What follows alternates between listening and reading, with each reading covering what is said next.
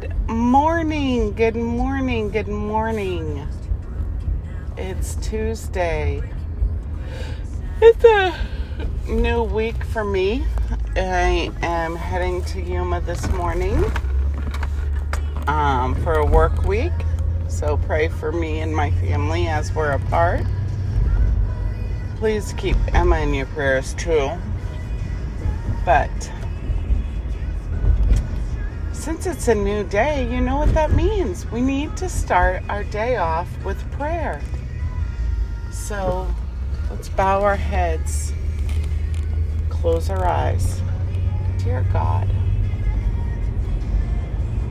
thank you for sending your son.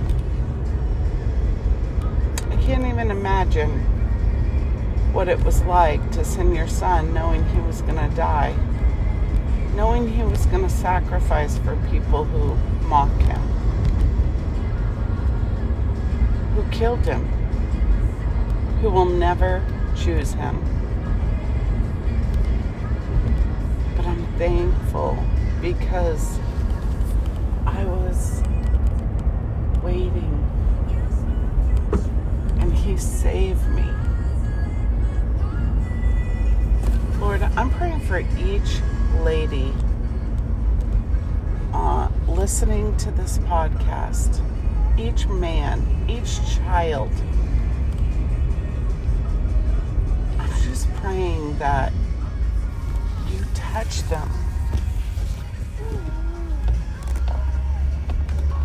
I don't know if they can physically feel your touch or audibly hear your voice,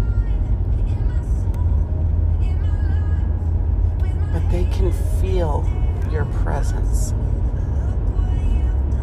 I'm just praying for one of those. Send someone in their life that they look at them and they're like, that person's got to have Jesus.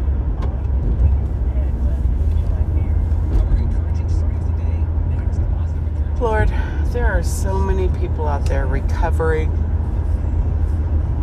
from traumatic events. So many people with grief and sadness and depression and mental health. So many people with loss. So many people going through divorce. They just don't know which way to go. Guide their steps. Guide their steps closer to you. Life is so hard. I can't imagine walking through it without you. Help them, help them to cling to your hand, to know in the pain, it's going to be worth it. I pray for everybody traveling. I pray for everybody who's lonely. But there's just so many different things to pray for. I just lift them up in your name. And I just want to thank you as I'm driving and I see the stars in the sky and the mountains in the silhouette. That I just, I'm just so thankful for all the blessings.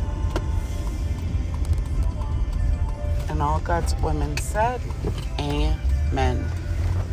I hope you have the most amazing Tuesday.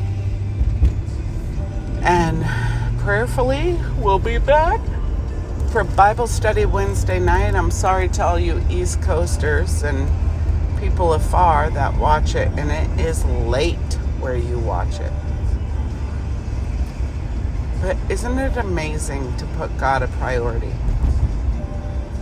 You know, it's funny, I we always...